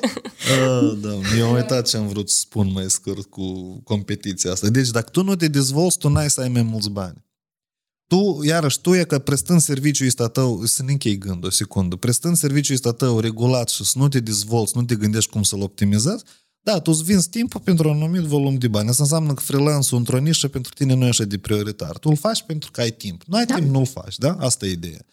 Dar asta nu înseamnă că în trei ani nu o să schimbi radical piața și aici poți tu faci și să mai poți vinde. Asta, asta e ideea, da? Te referi dacă nu faci asta constant? Da, și nu Și dacă evoluezi. nu- mhm. Înțelegi? Adică Da. tu nu poți, by default. Tu Absolut de jucând, acord. jucând fotbal odată uh, pe săptămână, tu n-ai să ajungi în Premier League. Asta e clar ca bună Da, eu ziua. nu o să știu jocul Da. da. și regulile pieței. Dar pe de unde tu vrei să fii remunerat, de exemplu, ca Messi, dacă tu joci ca, nu știu, Perichidailo Gheorghiță de- какой-то. în poartă este, Gheorghe Perichidailo. Asta e un nume inventat. da. Ok, bun. Um, eu uh, am o întrebare reieșind din ce vorbea Ilinca și tu. Uh, Ilinca spunea despre oameni care au mai multă experiență pe aceeași Mhm. nișă. Uh-huh. Iată întrebarea. De competiție. Exact, exact. Uh-huh. Întrebarea e când uh, ești specialist? Că există o teorie cum că 10.000 de ore de lucru te fac specialist Da. sau expert. Eu nu știu dacă specialist sau expert, că este diferent. Expertiză, tipa, da, da, da. Uh, Tu cum crezi? Că tu trebuie să știi, tu ai și, cred că mult mai mult de atâtea ore. Când devii specialist? Iată, când știu, eu am lucrat de X, nu știu cât timp, Uh-huh. poate nu constant, dar iarăși noi calculăm pe ore, da? Da. Când eu simt că sunt profi, sunt un, vorba ta, am expertiză suficient. Pe mine mă pot recomanda alți oameni. Noi aici sunt mai mulți factori. Primul, cel mai vizibil, asta că încep uh, a se adresa la tine clienți cu mai mulți bani, cu diferite întrebări. Înțelegi la mine că eu am început să cresc, eu serviciile încep să le prestez cu 90 de euro pe lună. Și primul client a venit de pe 3 de nou, imaginează să am servicii. Asta în și an. Dar asta a În fost un 2016. început. Da, da, da, da. Ok. Uite și început. Da, și ele au început să crească, să crească, să crească și am văzut uh, tot afacerile mă invita, mă invita și vedem cum să lărgesc cabinetele în care intru și echipele cu care comunic, înțelegi? Tot mai mari, mai mari, mai mari, mai mari. Uh, Asta e primul indicator, că se adresează la tine oameni cu tot mai mulți bani. Asta e material, se vede, vizibil. Al doilea, la nivel interior, cred că unul din indicatori, asta deja e sindromul impostorului, Asta e atunci când tu Oh, începi da. a refuza proiectele simple, pentru că ele îți par tare complexe și nu vrei să te apuci. De exemplu, eu am uh, așa momente uh, deseori când uh, mă uit, este o afacere, e vre eduri, какие-то. Și eu stau, mă uit la afacerea și eduri, bugete acolo, 5-700 de euro, zic, eu nu vreau, eu nu, cum, cu 700 de euro buget, eu știind că trebuie mai multe, dacă vrei efect în 3-5 luni, trebuie un normal să te așa să lucrezi acolo. Și înțeleg că nu vreau nici tu să explic la oamenii ăștia asta, nu vreau nici să ne asum bugetele astea. Eu văd că site-ul trebuie schimbat, eu văd că trebuie scris articole, eu văd că trebuie de făcut YouTube și eu ni desenez în cap toată strategia. Și zic, nu, eu asta n-am să fac. Eu nu vreau efectiv să fac asta pentru așa bani sau așa afaceri mici. Eu mai bine ne leg un... Eu decât să lucrez cu 5 care îmi dau câte 500, de exemplu, eu mai bine lucrez cu una care îmi dă 3000. Punct. Uh-huh. Și gata. E mai mare focus și așa tot tot. Mi se pare o matematică corectă în, în contextul în care tu ai experiență. Poate, poate ar și ghine de ridicat văpșe și mai mult prețurile. În fine. Uh, încă un indicator ar fi... Mm, Tare modest este bossul nostru. Da să mă gândesc la ce fel de indicatori mai sunt așa clar, indicii că tu devii... Tu poți explica ce ești faci. Poți argumenta. Și de ce ai făcut. Da, da, da. Mulți începători nu pot spune de ce asta au făcut. Sau spun, dar uh, argumentul lor nu e legat de cifre. Mai ales dacă vorbim de... Uh, deci argumentul trebuie și puternic în orice serviciu pe freelance. Puternic. Eu am făcut așa pentru că 1, 2, 3, 4. Da, asta nu e așa cum tu ne-ai spus, dar eu din asta să văd 1, 2, 3 și putem să ieșim mult mai ghine. Când tu îți poți argumenta soluțiile tale, că întreabă orice freelancer începător de ce el publică 8 postări sau 15 postări pe lună în social media marketing. De ce el asta face? Și ai să vezi că majoritatea nu pot asta să explici, pentru că așa se faci în piață, pentru că așa cere clientul. Nu, nu, niciodată așa nu a fost. Nu a fost niciodată. Tu marketingul toată vremea trebuie să vină de la interogarea clientului. Nu căruia îi prestezi servicii, dar căruia îi vinzi produsul clientului, știi? Și spun ei. Și postări vor. Cum ai testat tu? Ai publicat într-o lună 10, în alta 30, în alta 8. Cum ai măsurat tu și la și concluzie ai ajuns? Numai după asta faci careva chestii. Dacă când tu zici că pur și simplu așa ne s-o cerut și eu fac, nu ok, dar asta încă nu e zona așa. Tu, deci, practic, fiecare acțiune poți să o explici. Asta tot e o zonă interesant în care începi a înțelege că tu știi și faci. Mi tare mult îmi place când tu adresezi întrebări care te blochează. Uh-huh. Și în momentul în care tu te blochezi, tu stai în starea asta, să zicem, scurtă perioadă de timp. Uh-huh. Scurtă perioadă. Dar după asta tu începi să procesezi întrebarea și să pui pe rafturi anumite chestiuți. Și că momentul ăsta de blocaj și deblocaj ulterior, el e tare fain mai ales în interiorul unei, unei echipe, acolo unde se pune accent pe comunicare, în primul rând, și pe dezvoltarea gândirii. Și apropo, e că în sfârșit am ajuns la momentul și ala. Știi, înainte de um, filmarea acestui episod, eu ți-am spus că o să-ți adresez o întrebare. Ia, hai. A venit momentul. Tobele. Să vină Sfânta Fanta.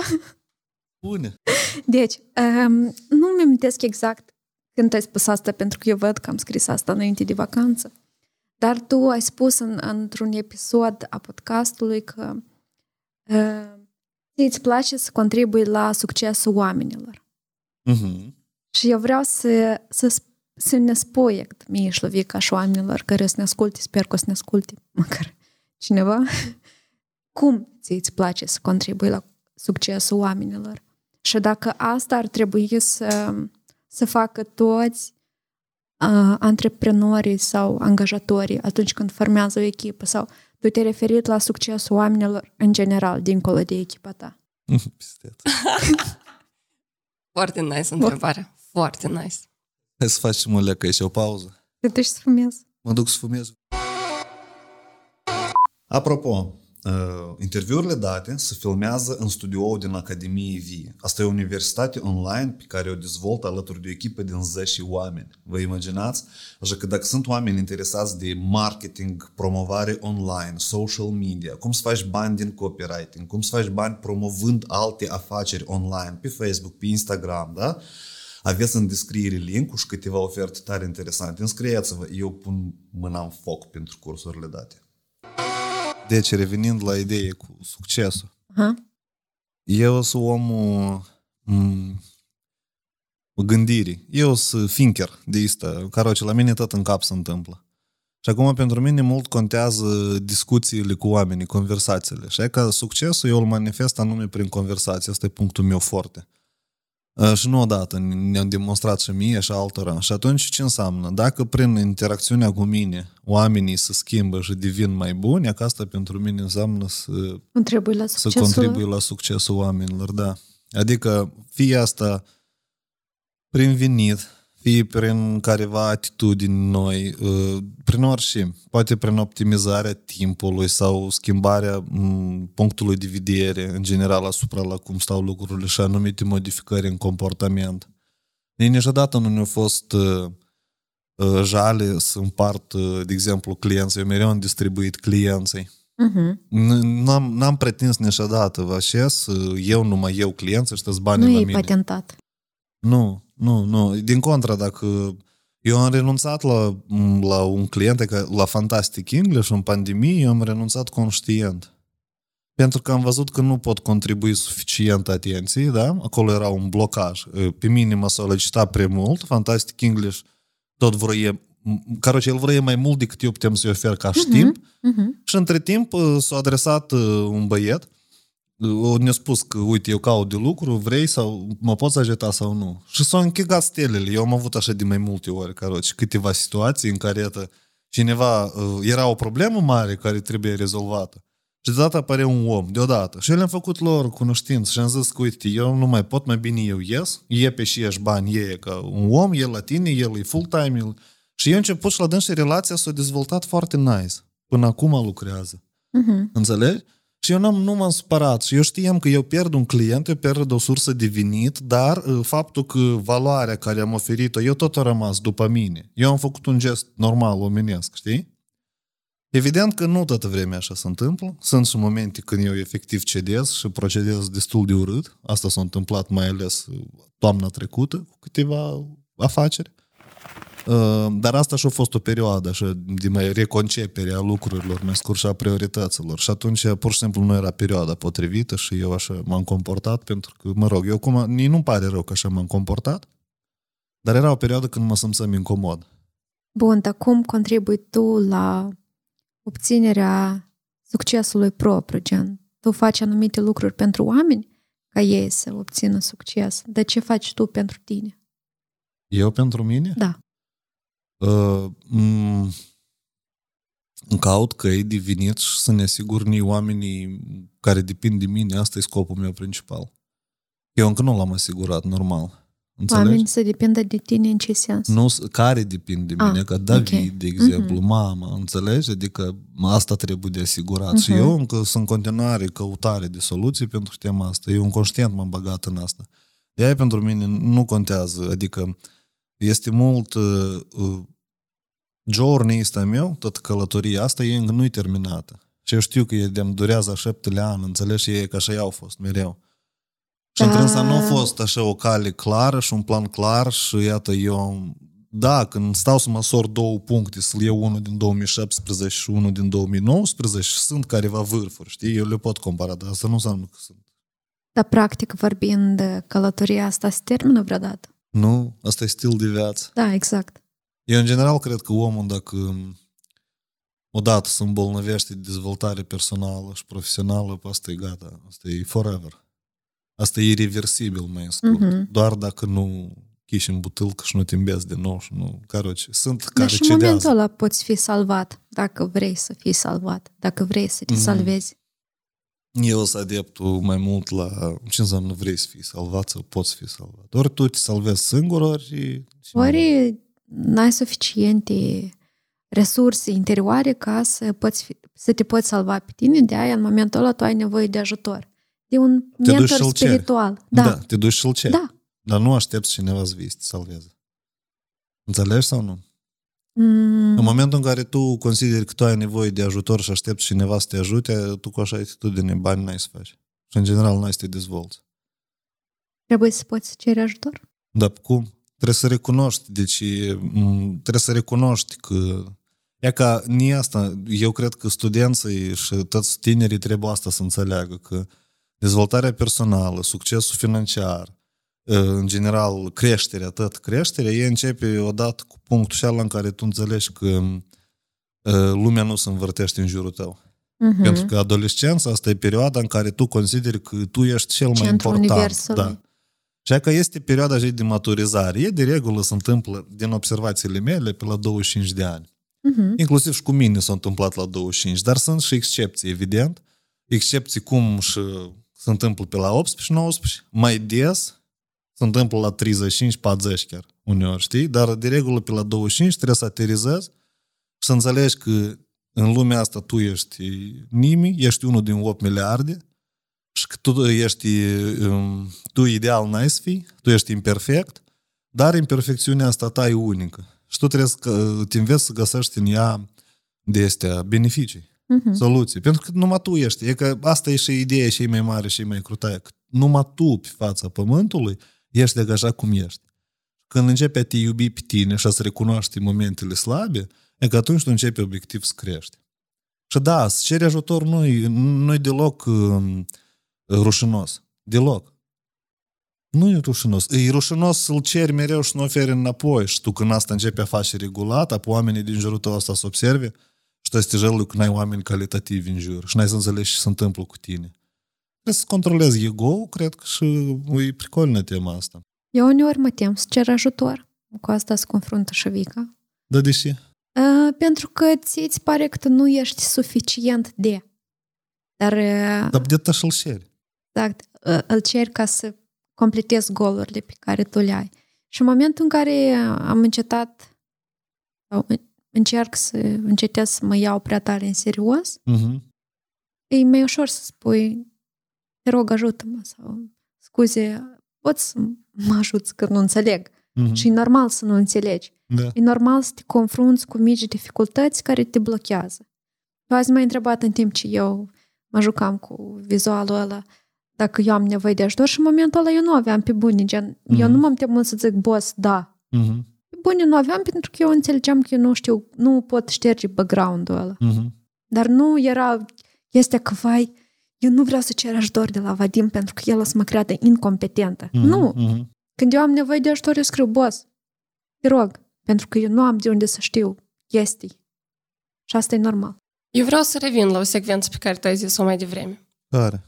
Și aici o să începem, dar că evident e un subiect care ar lua foarte mult timp. Tu ai zis la un moment dat că în toamnă ai fost mai uh, dur sau Da, da. Mai irresponsabil. mai cred că irresponsabil, degrabă. da. Mhm. Și eu bănuiesc că tu ai renunțat la niște proiecte sau ai rupt negocieri. Și atât eu m-am dus direct cu gândul la uh, omul care pur și simplu spune nu, eu nu vreau să mai lucrez cu tine. Și în general la a spune nu, și eu leg cu toată discuția noastră care se învârte în jurul studenților, angajaților, uh, angajați cu fără experiență, cu experiență nici nu contează. Dar uite, de a spune nu. Pentru că se întâmplă în joburi și pe, și pe freelance și în, în companii, oamenii sunt exploatați la propriu. Pentru că ei nu mai spun nu. Nu la ce să le dă, la atribuțiile care le se dă, nu când încheie o colaborare care presupune niște condiții, dar pe parcurs ți se mai adaugă și tu spui, da, ok, fac, dar tu rămâi frustrat la urmă. Iată cum? Pentru că tu, ne- tu ne-ai zis nouă că ai avut o perioadă când uh, ți-ai schimbat atitudinea total și ai devenit mai... Oamenii te vedeau cel puțin mai rău. Mhm. Eu cred că tu atunci ai început să spui nu sau stop până Mhm, aici. mhm. Uite, limita mea e aici. Când spui nu și cum înveți să spui nu? Iată, limita mea e asta și tu re- trebuie să o respecti. Cred că când îți începe a valorifica propriile planuri, adică este o perioadă când tu te arunci în toate proiectele și după asta începi foarte clar să înțelegi, dar și exact vrei tu și cât timp asta îți consumă. E că asta a fost o perioadă în care m-am băgat într-o colaborare uh, și după asta efectiv am dispărut. Și am dispărut pentru că, um, pe de-o parte, îmi era și incomod să răspund și asta e slăbiciunea mea, care eu am luat-o în lucru. Eu am înțeles că așa ceva nu se poate făcut deloc. Uh, și a doilea moment, eu am înțeles că n-are rost colaborarea asta pentru că eu eram tare prins anume cu Academie, cu a pune tot în roate. Și așa de tare eram captat de chestia asta că eu efectiv uitam să sun. Adică eu așa, când mă trezesc uh, să lucrez, eu mă pun pe flow, gata, eu uit de tot. Deci nici nu, nici nu mai... Deci foarte greu mă sustragi din tema asta. Eu am, atunci am înțeles că dacă o să joc în uh, jumate de măsură, eu jumate de măsură și am subțin și eu asta n-am vrut. Eu am spus că nu, nu, nu, eliberăm tot, facem focusul și că până nu o scoatem aici, nu mă mai implic nicăieri. Deci în momentul în care tu înțelegi foarte clar că vrei asta să faci și restul nu țin de asta, atunci tu poți să spui nu și trebuie să spui nu. Uh, dar și este și un factor, cred că psihologic aici. Factorul ăsta de a avea încredere. Înțelegi? Că la noi multă educație e bazat pe inclusiv asta vine și din religie. La noi tot țara și e pusă pe treaba asta. Că De a dacă, nu fi bun? Da, dacă te-o pălit pe tine, tipa, pe un obraz pune și a doilea obraz, știi? Da. Tipa, supune-te, cedează și Capul atunci când... plecat, uh, Sabia sabia Noltai. Noltaite și originea Tu, chestii zicale este când foarte... cedezi tema asta, tu efectiv îți cedezi propriile planuri. Și că eu am început să înțeleg, da, asta, asta greu vine, asta deodată nu conștientizezi. Până tu n-ai și calcat efectiv, până tu planurile tale, al- ale tale care țin de tine, n-ai să ți le încalci de multe ori și ai să înțelegi că așa nu se poate mai mult și ai să începi a valorifica asta, apă atunci tu nu mai să înveți să spui nu, din punctul meu de vedere. Și în Înțelegi cazul la ce mă ăsta refer? valorează mai mult um, aspirațiile tale uh, personale și profesionale decât cele materiale? Da, da, Mhm. evident. Dar pe eu asta și-am făcut. Eu am eliberat tot, pentru că tot mă băgasem, pentru că am vrut mai multe surse de venit, dar am înțeles că nu vreau așa. Nu vreau să mă solicite anumit timpul meu, înțelegi? Mhm. Și am, am înțeles că dacă mă dedic unui proiect suplimentar, proiectul ăsta trebuie să ne aducă caif. Da, adică eu trebuie să primesc plăcere de la asta, Mhm. înțelegi? Și gata, eu am înțeles că eu nu mă bag în proiecte în care nu primesc plăcere. Nu, Mhm. nu mă bag, nici asta nu-mi trebuie. Dar cum tu înțelegi că ți asta nu ți aduce plăcere dacă tu nu încerci? Acolo unde clientul e mai plafonat ca mine. Mhm. Acolo unde el vrea ceva de la mine și ar putea presta oricare alt freelancer, de exemplu. Eu nu vreau acolo să mă bag. Tu vrei să vii cu chestii inovatoare? Uh, Da, și cu... uh, Asta e și ideea, că în Moldova asta nu e posibil. De la ce? noi toți clienții spun că noi vrem cel mai bine, inovator și nimeni nu-i gata. Ei să vor spun. totul ca să fie... Ei cu minte? Ei vor ca totul să fie cu minte? Da, uh, pentru că ești în confruntul cu propriile frici. Tu când începi a fi mai curajos pe online, începe a apare feedback, oricare el, în general. E că... Și atunci când începe a apare feedback, oamenii cred că toți trebuie să-i laude. Când apar niște comentarii, de exemplu, mai sceptice Mhm. sau hate, oamenii se sperie și se retrag. Și atunci tu rămâi de vină și tu ești omul și uh, ei se retrag, ei se tem și spun nu, nu, nu, noi așa nu vrem. Și atunci toată inovația se duce pe naiba, înțelegi? Și am înțeles un lucru de aici. Uh, Eu trebuie să fac, să cresc, să arăt oamenilor, să am un study case precedent, care e că vreți așa, e ca care e parcurs și e ca care sunt consecințele, știi? Mhm. Podcastul ca tare a apărut tot drept rezultat la... Eu am propus la tare multă lume podcasturi, YouTube să dezvolte, înțelegi? Și oamenii nu mă credeau. Tipo, ai și nimeni nu dezvoltă, deși eu să dezvolt. Ok. Și eu ne-am spus, înseamnă că trebuie să dezvolt eu unul, să arăt cum asta se face și că asta e posibil și să arăt și efect asta aduce. Și după asta oamenii să înțeleagă mai bine. Și eu am înțeles că, cel puțin, eu de multe ori, mine m-a lichit soarta de mai multe ori așa. Nu, metaforic vorbind, că trebuie eu să eu să fac mai întâi și după asta să încep și alte lucruri să le fac. Știi? Că până nu fac eu ceva și n-arăt că se poate, apoi oamenii parcă nu te iau în serios. Acum îți faci publicitate ascunsă? Nu, nu, nu, nu, nu. nu. Da și, Miesc, boss. la, da, da, la și publicitate ascuns. La... Cât Tot, de pot, genial tu ești. tot podcastul ăsta e publicitate ascunsă. Eu zic să, e ca să mai repeți o dată fraza pe care tu ai spus-o la, la final. Ah. E foarte bună de final. Tu ai zis că până nu o să fac eu să arăt că se poate, nu o să pot ajuta pe alții sau nu, o să- nu o să mă creadă alții.